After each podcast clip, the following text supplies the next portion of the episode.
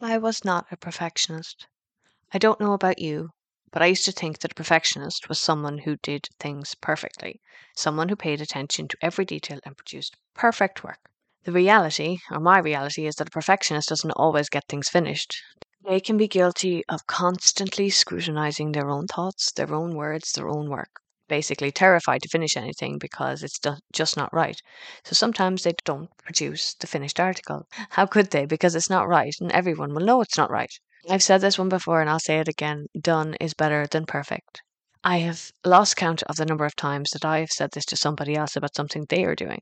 So I really need to put it into practice a little bit more. So I am a recovering perfectionist.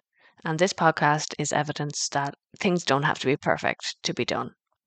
In fact, I will go so far as to say that done is the new perfect. For every one of these episodes, I am doing, I am tweaking how I'm talking, how I'm editing, what I'm saying, how I'm lining the whole thing up. So while every episode might not be perfect, every episode is improving on the one before. And that's all I can ask for. So what are you putting off because it's not perfect? You know, you just need to put it out there and edit on the fly. That's basically what you need to do. And this also applies to timing and situations. We're all guilty of waiting for the perfect time. It'll be good when.